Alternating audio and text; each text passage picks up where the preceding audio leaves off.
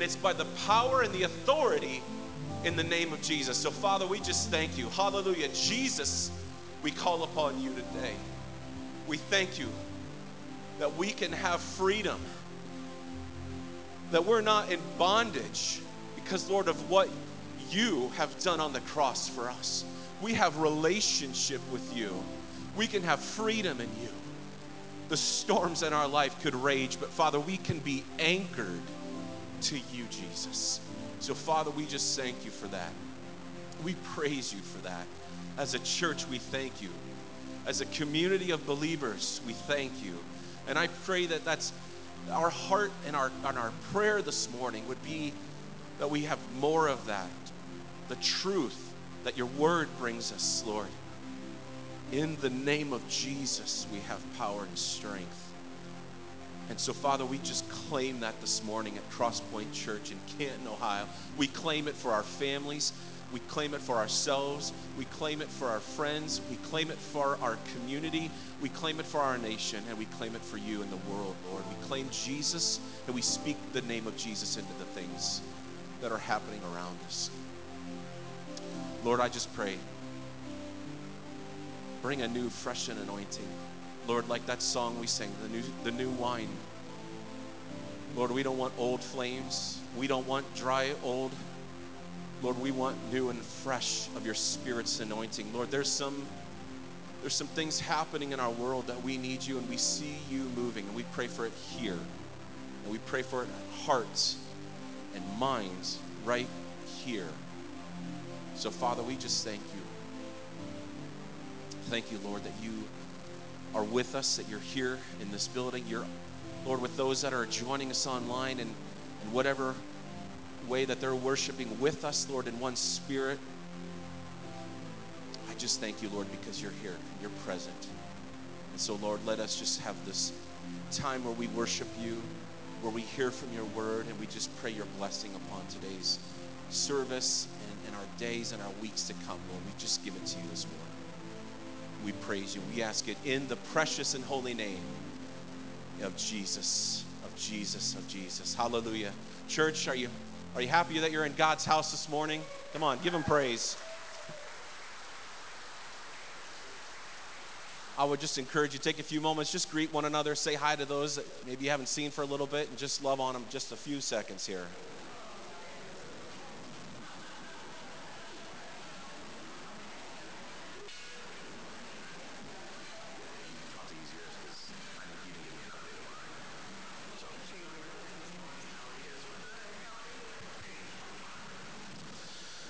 Good morning. I don't know if you've noticed this, but I'm not Pastor Brad. Um, I don't know if he heard that or not, but no.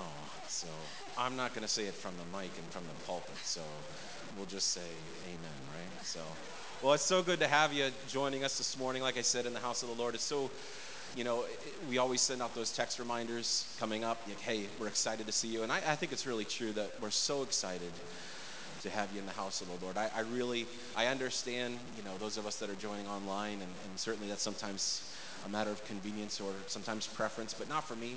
I, I just love being in the house of the Lord. Amen. Just to see the people to greet one another, to encourage and uplift one another. So, again, I just wanted to greet you. I wanted to greet those that are joining us online, and, and, and certainly I just want to encourage if you are using any streaming platform, specifically Facebook. I think it's at the bottom right corner. If you're if you're joining us, you can share that, share that link out, and, and it'll uh, pop up on your news feed so that you can share that with whomever you are friends with, following, whatnot, and to show them that, that you are a part and you are engaged in this ministry here at Crosspoint Church. And certainly, I would encourage each of us that if you're on Facebook, if you like technology, you know, I know that that's a mixed crowd sometimes, but just I would encourage you to always check in and always like uh, our Facebook page because it really helps us. And um, certainly, my wife, who does some of the social media stuff here, she can attest to like she can see that increasing. So we're really happy with that. So just an encouragement as we say welcome this morning. And certainly, I would ask for some grace for us because we're not used to doing this, especially for Christine over here. And I and I and I need to actually, I didn't introduce myself. So, uh, man, that was So if you if you've ever come on Monday nights, we my wife and I we do celebrate recovery, and one of the things that I have up here on the podium is a little sticker that says "Introduce yourself." I don't have that this morning, so I've already messed up. So, little Grace, let me introduce myself. My name is Mike, and I have the privilege of serving here um, as the campus pastor for Monday nights. We call it Journey Night here for Celebrate Recovery, and, and I, I just serve alongside my wife, and we're so thankful and we're so happy that we can you be used in this capacity. So, all right, where are we at, Christine? Where am I at? Welcome, visitors. I'm Christine. I'm Pastor Christine. I'm on staff here as well with my husband. We, like he said, do the campus um, for the table community dinner. Uh, if you are a visitor with us today, or if it's your first time back in a long time, we would love to get to know you. So please fill out one of the VIP cards in the seat back pocket in front of you, or you can stop by the Welcome Center afterwards and pick up a beautiful first time visitor packet. It has a Chick fil A gift card, so we can kind of take you out to lunch, but not today because they're closed on Sundays. Um, some candy and some other awesome stuff in there. So please, if you're visiting with us, pick one up, turn in your VIP Connect card, and let us know that you're here. And if you're looking for a church to attend, you found one.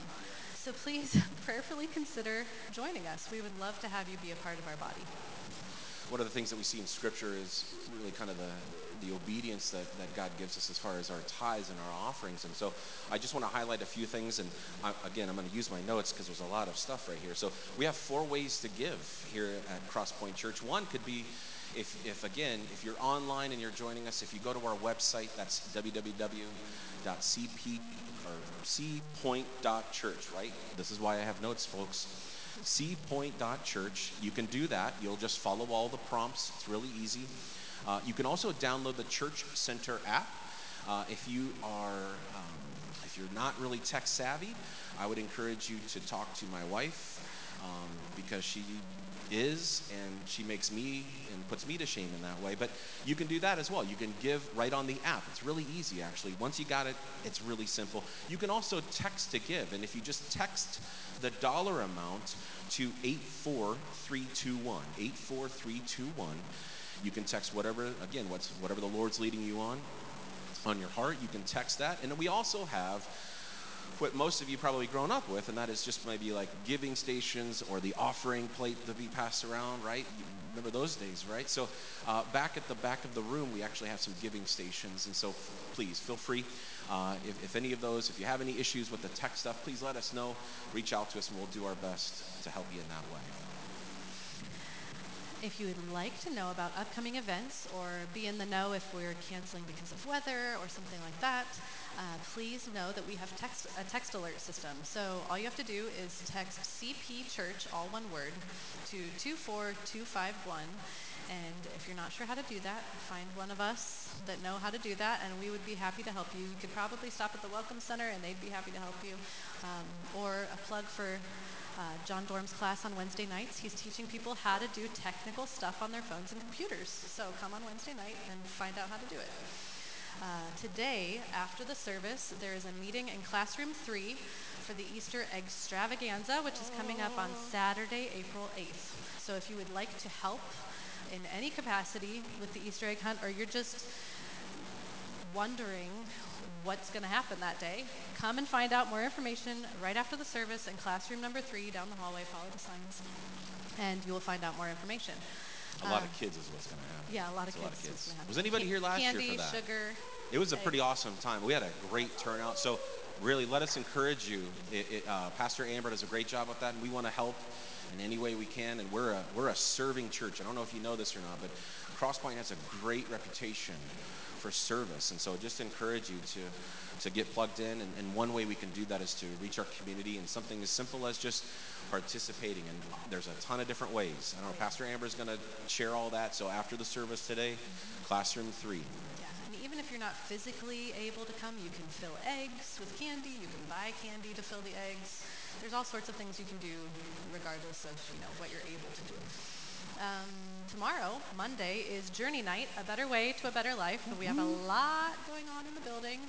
Um, shameless plugs for us because this is where we serve the most is on Monday nights. Um, the Table, which is a community dinner for anyone who would like to attend. It's free uh, donation dinner at 6 o'clock. Um, following that, at 6:45, the youth begin to meet, and they end at eight, and then they have an activity hour Yep. at eight o'clock in the gym. Eight to nine. So, so 6:45 to 9 if they stay for the activity hour. Celebrate Recovery starts at 7 p.m. It's for any hurt, hang up, or habit that you might have. It's not just for people with chemical dependency issues. If you struggle with anger, if you struggle with depression, if you struggle with Fill in the blank. forgetfulness, like me, Okay. fill in the blank. It's for you. Will you be there tomorrow? I will okay. be there tomorrow. right. Don't forget. I won't forget. Okay, yeah. just making sure. So it's for you. It's for anyone. So please come and check it out, even if you're just curious. Grief Share starts at 7:30, It's right uh, so you can come for dinner, stay for worship, go to Grief Share at 7:30, um, and we would just love to have you. It's such a great family atmosphere, and we love it. There's a lot of moving parts on Monday, and we're so. By the and way, there's childcare for yes, all ages. Childcare, So but let's let let's that hold you also. I just want to say from the pulpit, thank you to each and every person who helps on Monday nights, from again childcare to the table and cooking, to our security that meets on Monday nights, to Pastor Amber who does our, our it's called the uh, celebration place, which is our curriculum for kids through Celebrate Recovery. Uh, uh, LG and, and Mike Poling doing the youth and Folks, we got a lot of moving parts on Monday, and we could not do that but with the support with everyone who volunteers. So thank you. If you're in the building today, and if you're online, if you're hearing me, thank you. And we always are looking for more people to help with that. So if again, if the Lord lays that on your heart, come talk to us. We'd love to put you in some spaces where you can be blessed, and then you can bless others. I mean, it, it's really there's a like I said, a lot of moving parts. So. Is it me now? Okay, just making sure. so that was Monday night. Now, Tuesday, here's the thing we're a multi site church, and, and we have something called the Table in Minerva. And Pastor Michaela uh, pastors that, and we're so excited for that. So that's happening on Tuesday, but it's there's a lot happening on Tuesday. So at 1 p.m. in the afternoon, we're actually going to meet here, and we're going to prepare food, and we're going to pack that to distribute when we're down at Minerva uh, later that evening. So uh, if you are needing or if you are wanting to help, I should say, um, we would encourage you because that's something that would be extremely helpful for Pastor David, for, for Pastor Robin in that way. So, uh, food packing will be here at main campus at 1 p.m. on Tuesday. 6 p.m. is the table Minerva, and they start at 6 and they serve a wonderful meal. And again, I can't speak highly enough of all of the ladies and all of the volunteers that help both at Monday and at Tuesday down in Minerva. That food is delicious. So we thank you for that. So that's 6 p.m. And then 7 o'clock starts the, the, the, food, the food distribution. So again, we need volunteers for that. We need help, right? We, we can't do it without hands and feet. How many know that God has given you hands and feet, right? And if you didn't raise your hand, I want you to raise your hand just to make sure that you are aware that you have a hand. Okay? Come to celebrate right. recovery, and we'll show you I where see your that hands one. and feet are. Okay.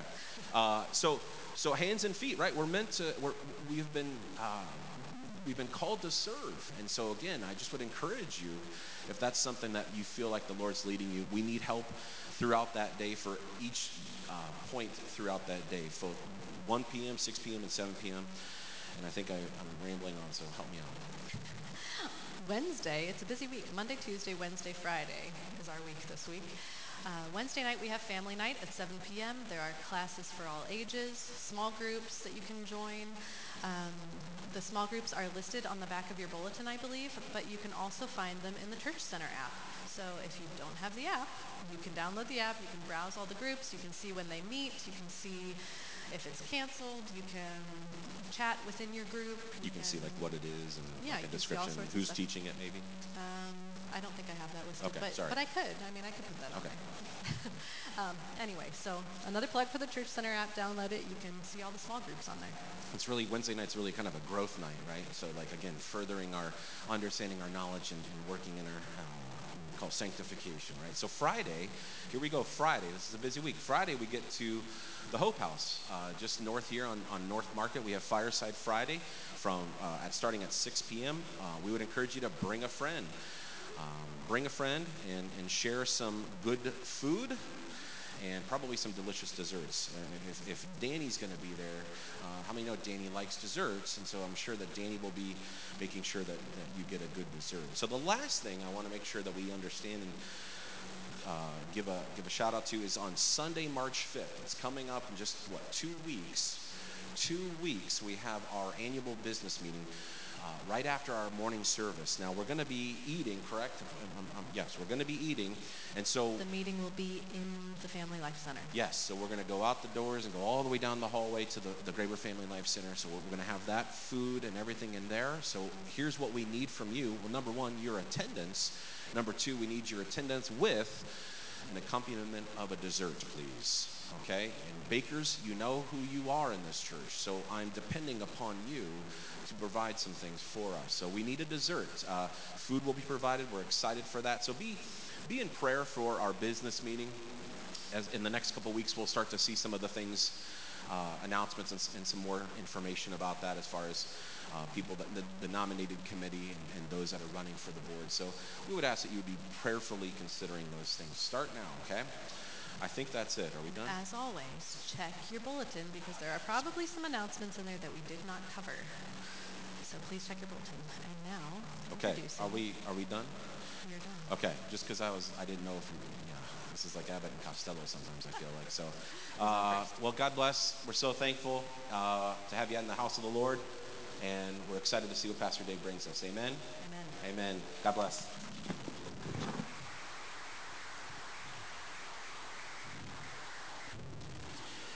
Praise God. Praise God. Thank you, Pastor Mike, Pastor Christine. They do an awesome job. We are blessed with the pastor and the, the staff that we have here at Cross Point Church. And uh, I too am not Pastor Brad, but Pastor Brad and, and Nicole are enjoying some great time away. Uh, I believe Pastor Brad is playing baseball, so you know he's happy. And uh, but uh, we're just praying that they come back refreshed and renewed. And uh, it's good. It's good for leadership to get away, to rest. And we're believing that that's going to be a tremendous benefit to our pastor and his wife. Praise God. Well, it's good to uh, be here. It's uh, a privilege and an honor to share the Word of God with you today. I'm humbled by the trust and the opportunity to fill this pulpit and to bring the Word to people who we dearly love and we dearly care about. Today, if you uh, have your Bibles with you or you have your phone, your tablet, whatever you're using as your Bible these days, if you would open that up to the book of First Peter, the book of First Peter, chapter 1.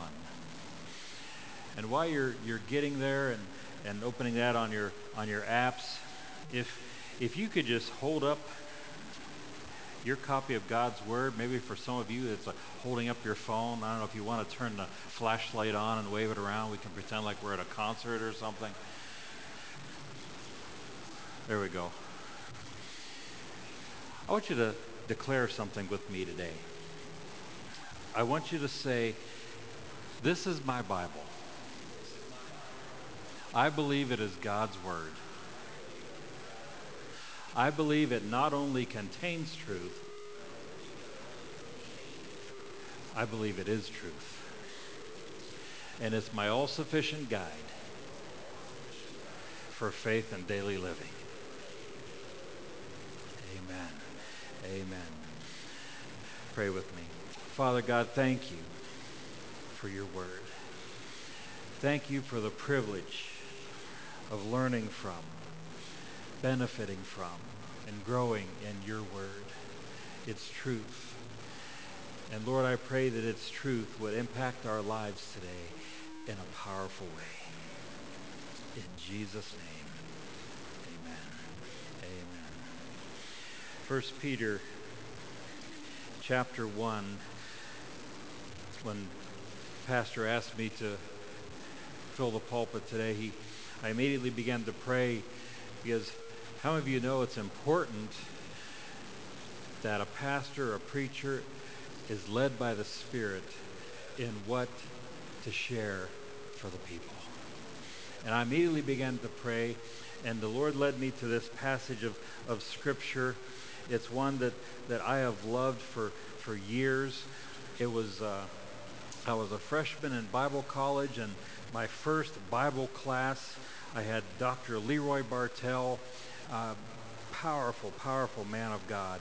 And, and he assigned this passage that we're going to look at today for our first assignment. And it radically changed my life. I fell in love with God's Word. It's powerful. It's a powerful passage. It's, it's not an extremely long passage, but how many of you know sometimes powerful and great things come in very small packages? And we're going to unpack a lot of things from God's Word today. 1 Peter chapter 1. And this message, I'm just calling it the necessity of opposition. The necessity of opposition. Now, most of us, if I ask for a show of hands, I'm not. You know, rhetorical question here. How many of us would say, I like opposition? Most of us, we don't like opposition. Most of us will, will pray a prayer when we're in opposition, and here's how that prayer goes God, get me out of this. Right? We don't like opposition. But I want to talk to you today about the necessity of opposition because opposition is a necessity in the Christian's life. The thought goes like this Our greatest opportunities are often disguised as our greatest opposition. Our greatest opportunities are often disguised as our greatest opposition. Look with me 1 Peter chapter 1 verses 1 and 2. This letter is from Peter, an apostle of Jesus Christ. I am writing to God's chosen people who are living as foreigners in the provinces of Pontus, Galatia, Cappadocia, Asia, Bithynia. For those of you who may be interested, that's modern day Turkey. God the Father knew you and chose you long ago, and his Spirit has made you holy. As a result, you have obeyed him and have been cleansed by the blood of Jesus Christ. May God give you more and more grace and peace. So, in these two verses, we have Peter opening his letter to the early church. And he's talking about these people that are living as foreigners. And there's a reason they're living as foreigners. They are enduring great opposition. And I'll define opposition today. We can call it the trials of life. We can call it the attacks of the enemy. We can call it mistreatment by man because of one's faith. Those things are opposition. And these people that, that Peter's writing to, they're living as foreigners because of the persecution and the opposition that they're facing as Christians. They're being pushed out of their homes. They're being pushed north into these provinces, these Roman provinces, and they're having to endure uh, horrific things. And it seems like a very negative thing that's happening. And, and in a lot of ways, it is. They're fleeing persecution. They're uprooted from their home. They're enduring horrific losses of, of life and family members. They're enduring econ- economic hardship. That's why Peter closes his introduction by saying, May God give you more and more grace and peace. How many of you, if you're in, facing opposition, you want more and more of God's grace and peace?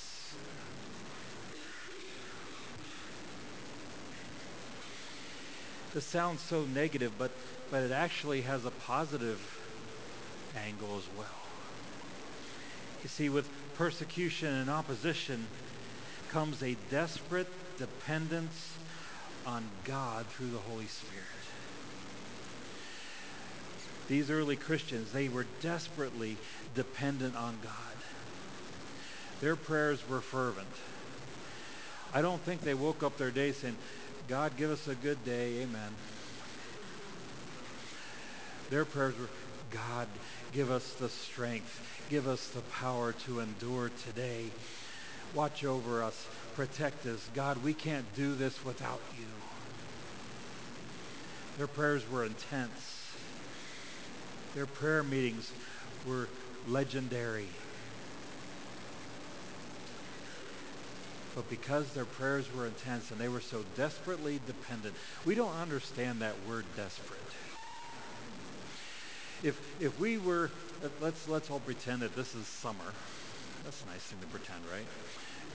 Let's pretend this is summer and we're going to a swimming pool and we all get in this pool and all of a sudden I grab you and I hold you under. It's not going to take long be- before you're going to become desperate for something. Air. This is the same desperation. They were desperately dependent on God, desperately dependent on His Holy Spirit, because they didn't know if they were going to live. The persecution, the opposition was so bad. So they intensified their prayer and as they intensified their prayer, as they desperately relied on the Holy Spirit, God started doing incredible things, miraculous provision, supernatural occurrences, resulting in so many Gentiles coming to know Jesus. They came in great number, and all through that province, all through modern day Turkey, house churches began to spring up as more and more Christians, as God added to their number daily. The church was growing faster than it has ever grown. Because of their desperation and their total dependence on God.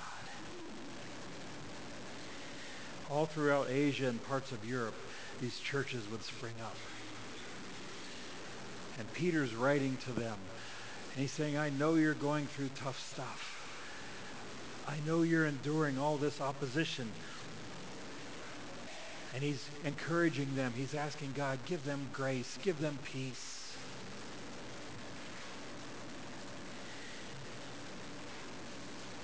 A couple hundred years later,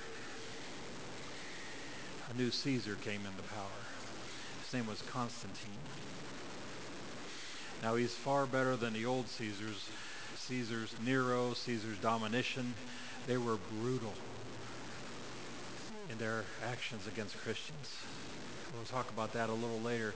But this new Caesar came into power, Constantine, and this new Peter, or new new emperor, new new uh, uh, Caesar, he found Jesus,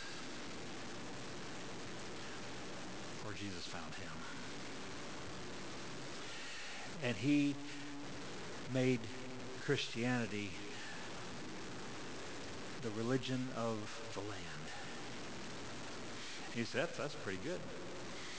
Because the persecution diminished greatly. But also, so did the dependence on God's Holy Spirit. It decreased greatly. The prayer decreased greatly the church growth decreased greatly. And when Constantine made Christianity the religion of the, of the empire, you had to be a Christian to sell goods. So you had people say, yeah, I'm a Christian because I want to make a living. So what they ended up with was a with a very weak church, with people who were Christian in name only. This is the context that Peter's writing to. These Christians endured so much. And we still have people around the world enduring much for the cause of Christ, for their faith. I know a man he goes to Alliance First Assembly of God. I knew him as I was growing up because we attended the same church. And his name's Leo.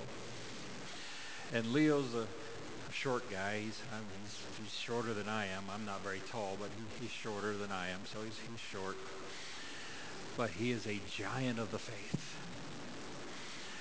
Leo worked his entire life at Lordstown GM, the GM plant. And Leo lived out his faith boldly. He would go in, and when he had opportunity on breaks and, and different times, he would share his faith with, with those around him. And a lot of those workers that he worked with, they didn't want to hear about Leo's faith. And Leo would testify again and again how he was sharing his faith, and the workers around him would push him down. He'd be carrying something by a worker, they'd stick out their leg and trip him. They would spit on him. They would curse at him. But decade after decade, Leo continued working to make a living. But his mission, and what Pastor Brad preached last week, his mission was those men and women that he worked beside. And after decades of sharing his faith, after decades of enduring the opposition, he led every single one of those workers to Jesus. Do we have that kind of determination? Do we have that kind of strength to stand under that much opposition for decades to see people come to Jesus? How many opportunities do we miss because the opportunity looks like opposition? I would suggest today, many. Many. Now you may be thinking, PD, that's a nickname I have, Pastor Dave. PD, I, I, know it could be my, my greatest opportunity, but opposition is scary for me. Guess what? It's scary for me too. And we're in good company. It was scary, scary for the early church. But Peter makes an incredible point in verses 3 and 4. And he states a thought. It goes like this He said, We can face our greatest opposition with our greatest hope. We can face our greatest opposition with our greatest hope. Verses 3 and 4 says this All praise to God, the Father of our Lord Jesus Christ. It is by his great mercy that we have been born again because God raised Jesus Christ from the dead. That same power. God raised Jesus Christ from the dead. Now we live with great expectation, and we have a priceless inheritance, an inheritance that is kept in heaven for you, pure and undefiled, beyond the reach of change and decay. You see, because of that intense persecution the early church was experiencing, because of the devastating losses, because of all these things that they had to endure, Peter wanted to focus the early church's attention not on the circumstance, he wanted to focus their attention on the things that were eternal, the things that were kept in heaven for us, for them. He wanted to get their attention away from, from temporal things onto eternal things. And he wanted to show how anything on this earth pales in comparison to our eternal reward. Someone made a comment to me one time saying how, how grateful Robin and I must be for our home because we lost a home in a fire.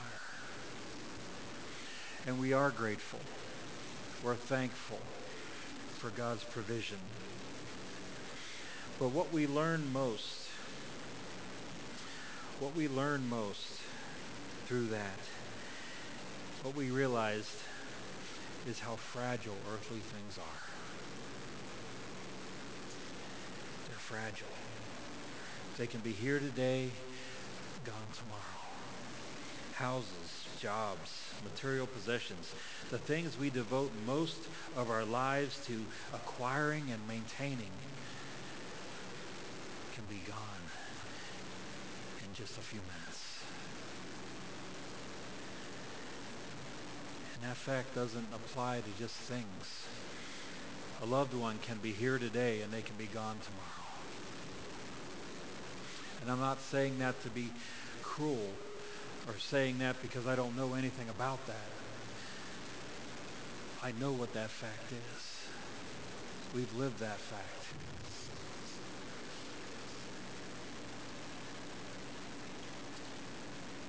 But like the scattered recipients of Peter's letter, we seldom have control over the losses in our life. But there is something. There is something that as Christians, you and I can never have taken away from us. We can abandon it, but we can never have it taken away from us. And that something is our faith. Faith. It cannot be taken away from us. And that's what Peter is talking to this the early church about. Are we consumed with acquiring and maintaining what can be taken from us in this earthly life? What cannot follow us into eternity? See, I, I love this, this verse because apparently Peter was paying attention in, in church. Peter was paying attention during the Sermon on the Mount. Because during in the Sermon on the Mount, Jesus said, Store your treasures in heaven where moths and rust cannot destroy and thieves do not break in and steal. Don't store up treasures here on earth where moths eat them and rust destroys them and where thieves break in and steal. Peter was paying attention because he's reiterating Jesus' words in this passage. See, investing our time and resources in that which builds our faith spending our time, spending our, our resources on things that build up our faith, that encourage our faith, that cause our faith to be strengthened, that cause our faith to grow, is important. Because the amount of our faith determines the amount of our protection during opposition. The amount of our faith determines the amount of our protection when we face opposition. Look at verse 5 with me. And through your faith, you see it? And through your faith, God is protecting you by his power until you receive this salvation, which is ready to be revealed on the last day for all to see. As believers, our faith protects us through God's power in three different ways. Three ways. In Ephesians 6, the Apostle Paul describes our faith as a shield. It protects us against the enemy's fiery darts, the enemy's attacks. Faith is a shield. Another way, God's power and protection in our lives is not automatic. It is attracted and activated by our faith. God's power is activated in our lives by our faith. The third way, God's ultimate protection is salvation through Jesus, protecting us from being eternally lost. PD, how do you know that? See if you can finish this sentence. By grace are you saved through faith. Our faith activates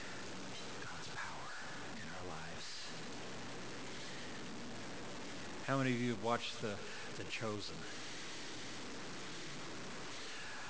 I'm not going to do too much of a spoiler here. I'm just going to talk about one episode.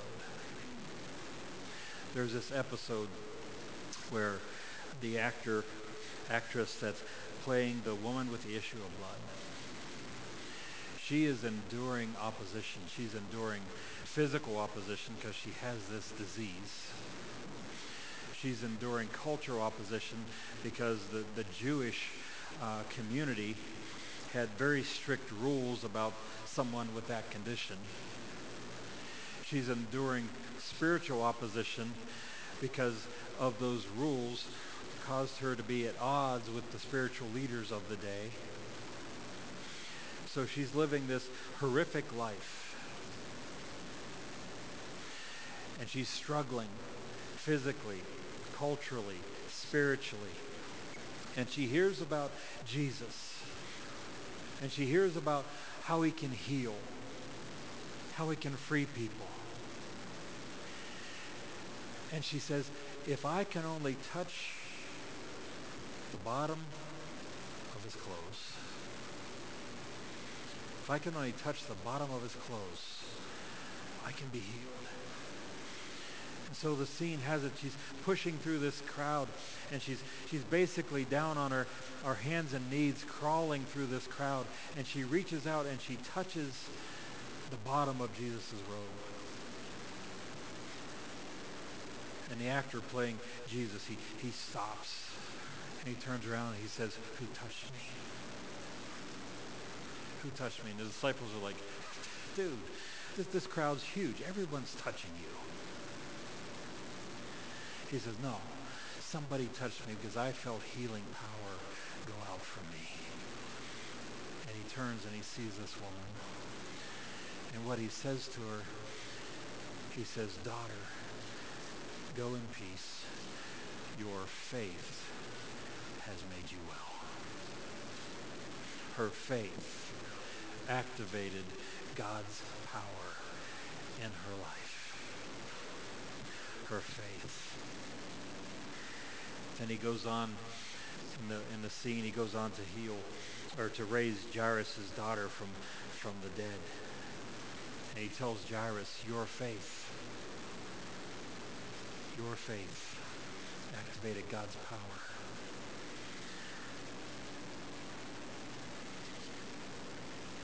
The amount of faith we have plays a great role in our protection when facing opposition.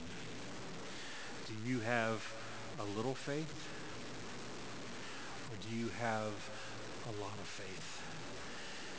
Do you carry a little shield? Or do you carry a big shield? I can't speak for all of you, but I can speak for myself. When it comes to my faith, I want a big shield. I want a big shield. When the attacks come, when the opposition comes, I want a shield that I can get behind. That'll help me stand through that opposition. That shield is our faith. We would do well to have an abundance of faith and carry a big shield because our faith will be tested. Our faith will be tested. God intends this. The thought goes like this opposition refines our faith. Opposition refines our faith. Verses 6 and 7. So be truly glad. Be happy. You know, it, it's, it's like Peter's writing uh, a first line of a Bobby McFerrin song. Don't worry, be happy. But the irony is, is he's writing this to Christians who are suffering, who are facing losses, who are facing great opposition. And he's saying, don't worry. Be happy. Be truly glad. There's wonderful joy ahead, even though you must, you must endure many trials for a little while. These trials will show that your faith is genuine, is being tested as fire tests and purifies gold. Through your faith, though your faith is far more precious than mere gold. So when your faith remains strong through many trials, it will bring you much praise and glory and honor on the day when Jesus Christ is revealed to the whole world. See, Peter knew the opposition that the early church was facing. He knew. Some of these oppositions, they were being beaten. Their houses were being burned. Believers were being refused work and the opportunity to make a living. Husbands and fathers were dragged from their homes. They were imprisoned. They were killed. Crucifixions were happening with increasing in regularity. Believers were being fed to lions as a spectator sport. Children were removed from the homes and enslaved. That's opposition. How many of you know that we don't really understand opposition like that?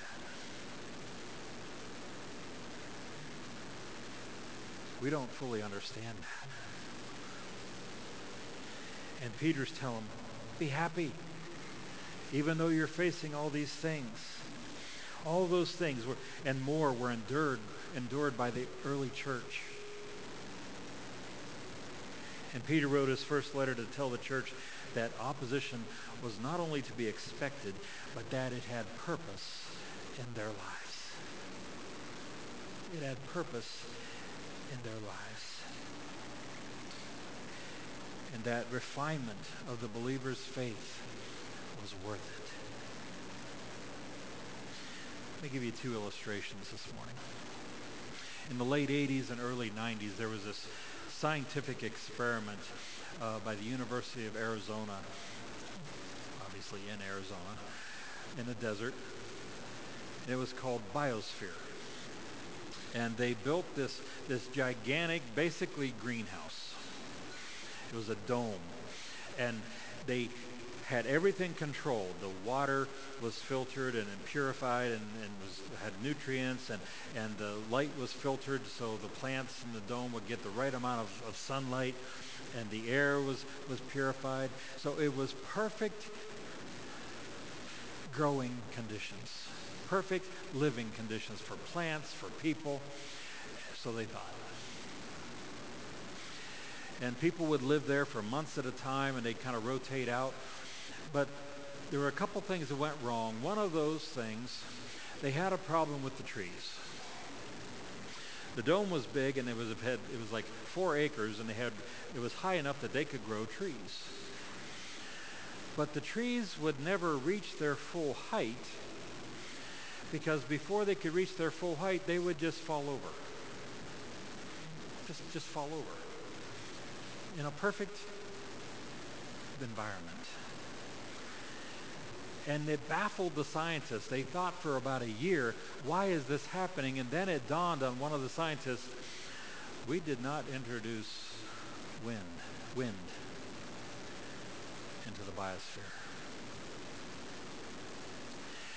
You see, trees need the opposition of wind in order to grow their roots deep and in order to grow a more stronger fiber in their trunks. Wind helps a tree be stronger. Opposition helps a tree be stronger. Another illustration is found in the text. Peter, he refers to the, to the many trials and being tested like, like gold is tested in a fire and refined in a fire. If you know anything about working with fine metal, the goldsmiths and the silversmiths, they, they will stand over the fire and during the heat, and they will watch that molten metal. And as that molten metal is heated, all the impurities will rise to the top. That's a lot like you and me put us into a pressure situation and pretty much anything negative in our lives is going to rise to the top. It's going to come out when we're under pressure, when we're stressed. Gold's being purified and then the goldsmith is watching it and he's as the impurities come to the top, he scrapes that impurities off, and, and he knows the gold is is nearly, if not completely pure. It's hard to get gold completely pure because when it's pure, it will shine and reflect light brilliantly. Brilliantly. It'll be dazzling when light hits it. And he goes, then he can say, that gold's pure. It's a lot like you and me. Genuine faith is proven by standing through opposition while reflecting the light of Jesus brilliantly.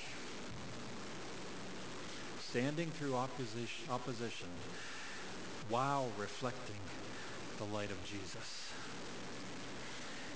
That's genuine faith. And it's a process of refinement. Sometimes we have to be put back into the fire again and again. You ever go through something again and again and you ask God, why? Maybe there's something that he's trying to refine in us.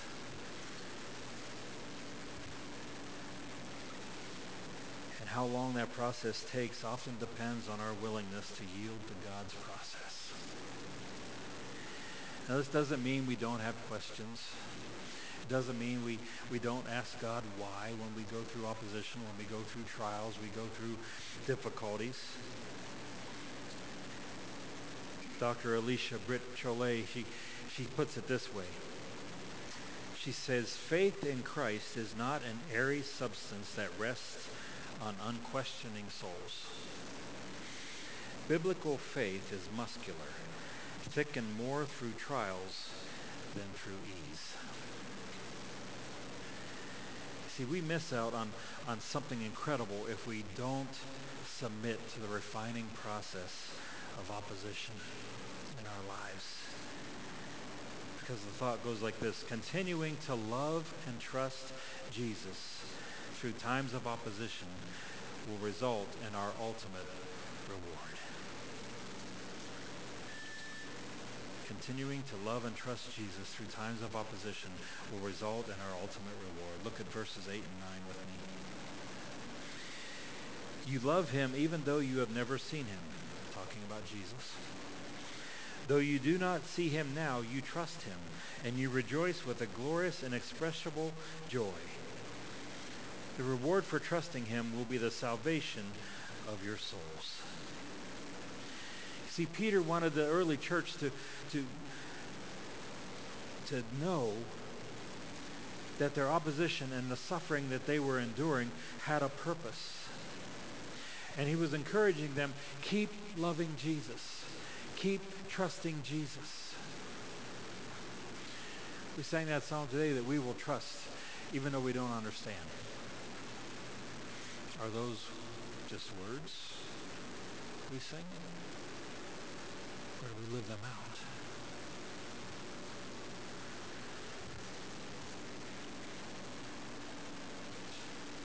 Peter wanted the early church's lives to be marked by joy. You see, a, a, joy that isn't contingent on our circumstances. Peter was saying, I know it's hard. I know it's difficult. I know the persecution's horrible. I know the opposition you're facing is, is immense. I know how hard it is keep loving Jesus. Keep serving Jesus. Keep trusting Jesus. Keep having the, the joy of the Lord in your heart and let that be your strength.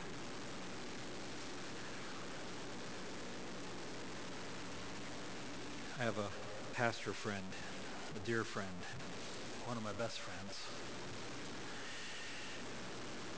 And he's gone through a lot in recent years.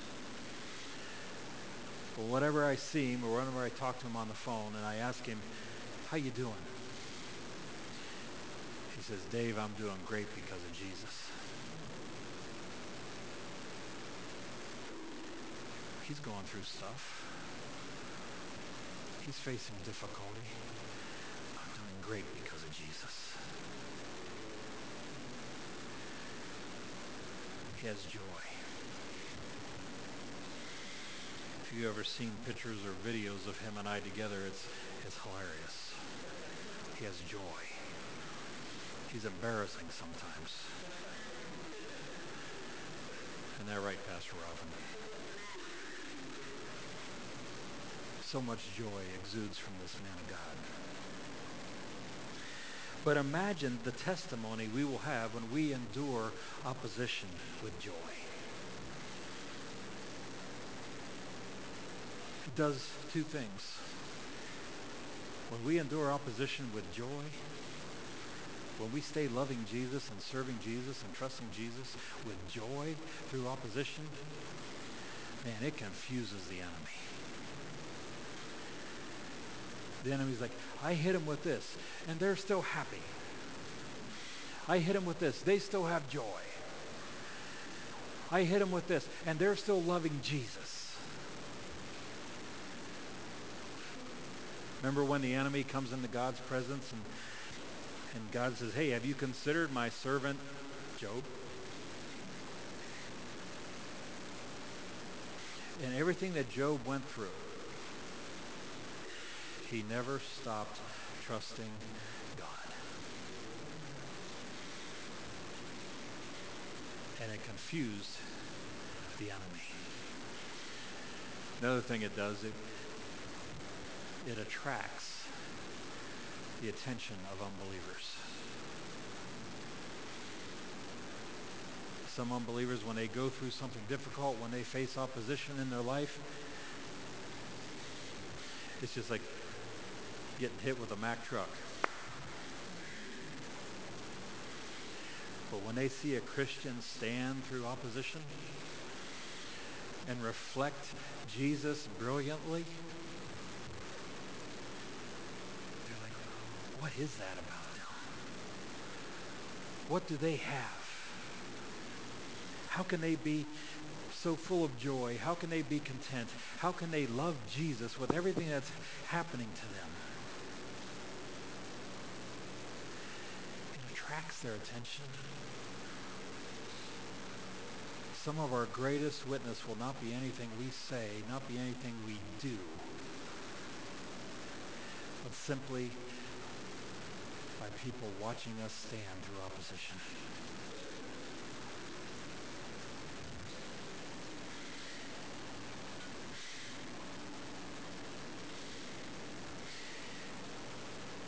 Imagine the reward that we have, we will have when we stand before Jesus. When our salvation is complete. I, I love this, these verses. Verse 9 ends, the reward of trusting him will be the salvation of your souls. For years there's been a debate, you know, is salvation immediate or is it a process? You know what the answer is? Yes. Yes.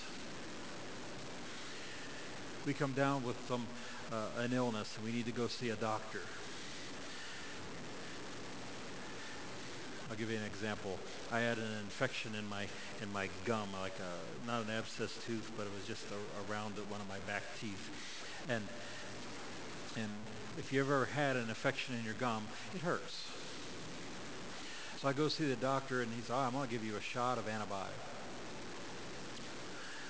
And he gave me the shot, and the antibiotic was, you know, immediately started doing its thing, but I didn't feel any different. I actually felt worse because the shot hurt. I don't like needles. Needles hurt me. Then he gives me a prescription. Take these for five days. Antibiotics. See, our salvation, when we say yes to Jesus, we are saved. But how many here, once you said yes to Jesus and you were saved, you didn't sin anymore?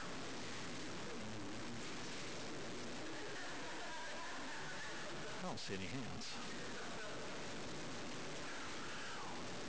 See, we've got the initial treatment.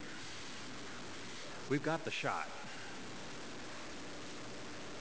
But one day, when we've overcome, when we stand, when we stand before Jesus, we're going to have the final cure. Sin will be no more. It will have no more impact in our lives. It's a final cure. The reward for trusting him will be the salvation of your souls. This excites me. I love this passage. When we endure the necessity of opposition with the right attitude and heart, God's Holy Spirit will reveal to us that it is an awesome privilege to be in a position worthy of opposition. It is an awesome privilege to be in a position worthy of opposition. Look with me to verses 10 through 12. Peter writes, This salvation was something even the prophets wanted to know more about when they prophesied about this gracious salvation prepared for you. They wondered what time or situation the Spirit of Christ within them was talking about when he told them in advance about Christ's suffering and his great glory afterward. They were told that their messages were not for themselves, but for you. They were told, uh, and now this good news has been announced to you by those who preached in the power of the Holy Spirit and sent from heaven. It is also wonderful that even the angels are eagerly watching these things happen. Peter is revealing a truth in these two verses that I don't think the early church realized. And I'm equally convinced that he's revealing a truth that I don't think the church of today realizes. He's talking about the prophets and the angels. Think with me for a moment. The prophets, great men of God. Let's say that uh, a prophet that spoke a lot about the coming Messiah, Isaiah. Imagine with me that all of a sudden, poof, Isaiah is standing right here. Now, after everybody stops screaming and trying to run out of the room, imagine Isaiah looking at you as believers. What would Isaiah say to you? He would say, You're privileged. You're privileged. Don't you realize what you have? You're privileged. I wrote at great length about the coming Messiah, but I never got the meeting. I never had the opportunity to have a relationship with him. You're privileged. Yeah, you're going through difficult things. Yes, you're facing opposition. But because of your relationship with Jesus, you're privileged. Now imagine over here, poof, the angel Gabriel appears. Again, when you stop screaming and trying to run away. I had a woman told me that she told me one time, she said, I never want to see a, a, a drastic healing because it would scare me too much. But imagine Gabriel appears. Gabriel, the archangel. He would look at you and he'd say, You're privileged. Don't you realize what you have? Where do angels chiefly reside? In heaven, around the throne room of God. They see God every day. They see Jesus every day. See him, worship him. But They don't have something that you have as a believer. Angels are servant beings created to serve God. They don't have a relationship with Jesus. So on your worst day, in your worst opposition, Gabriel would say, you're privileged.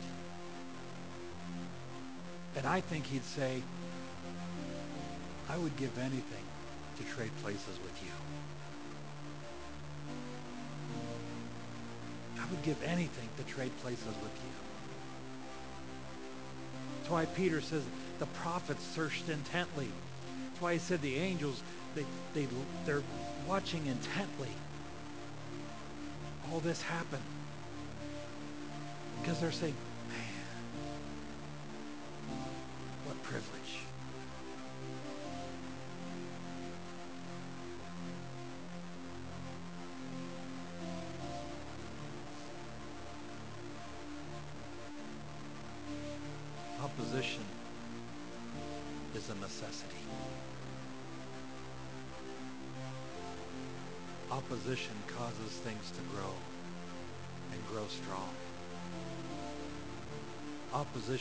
Refines.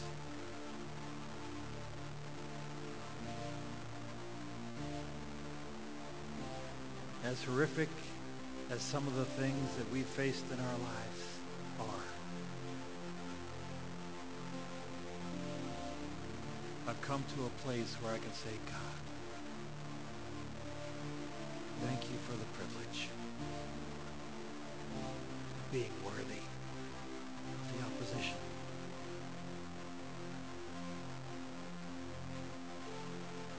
you get up tomorrow morning, look in the mirror and say this to yourself. My greatest opportunities are behind my greatest opposition. I can face opposition with hope. The amount of my faith determines the amount of my protection. Opposition will refine my faith. I will continue to love and trust Jesus no matter the opposition, and I will be rewarded. And finally, God, thank you for a position worthy of opposition. In a moment, I'm going to pray, but these altars are open. Maybe you're facing some opposition in your life.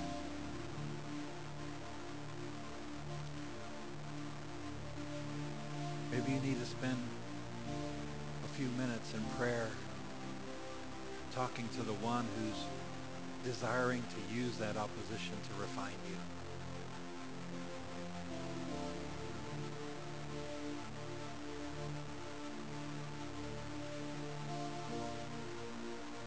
Maybe you've been facing opposition and the Holy Spirit has put a check in your heart about your attitude towards it. See, we humans, we're, this might be news to some of you, but we're often very stubborn. And we'll just put our head down and we'll just bear it. I'm going to stand.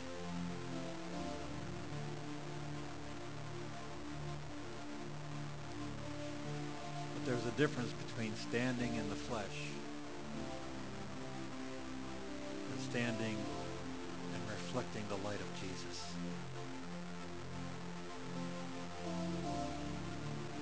How's your attitude? When you're facing opposition. We're not going to wait long, but if, if you need to spend some time in prayer, asking God strengthen your faith. Help you stand in opposition while reflecting the light of Jesus.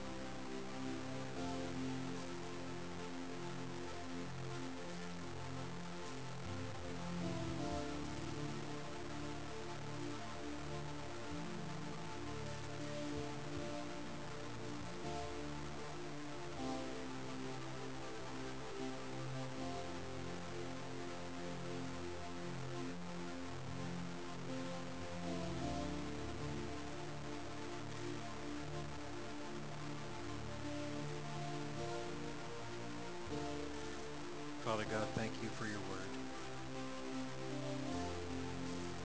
Thank you for its truth.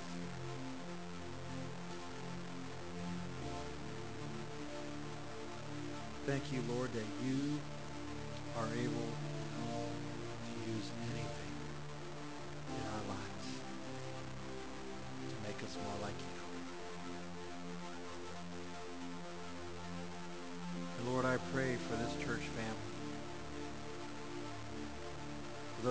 house and those watching online, I, I pray, Lord God, that right now, no matter what they're going through, what matter what opposition they're facing, I pray that you would use it for your glory. And Lord, they would walk through it and stand through it with the attitude and the mindset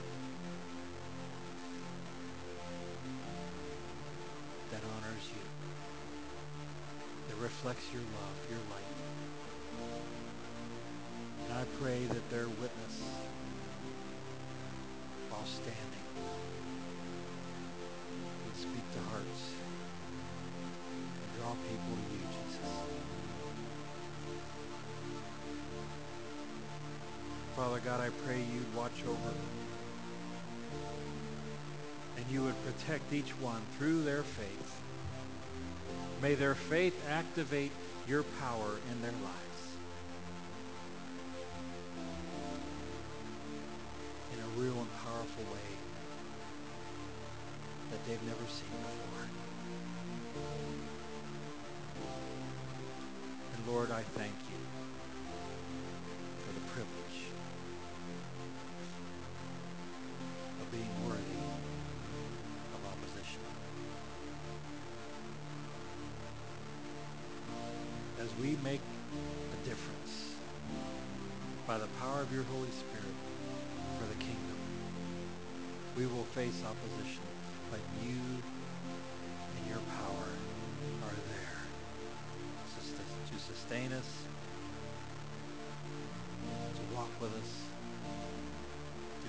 Up as we stand.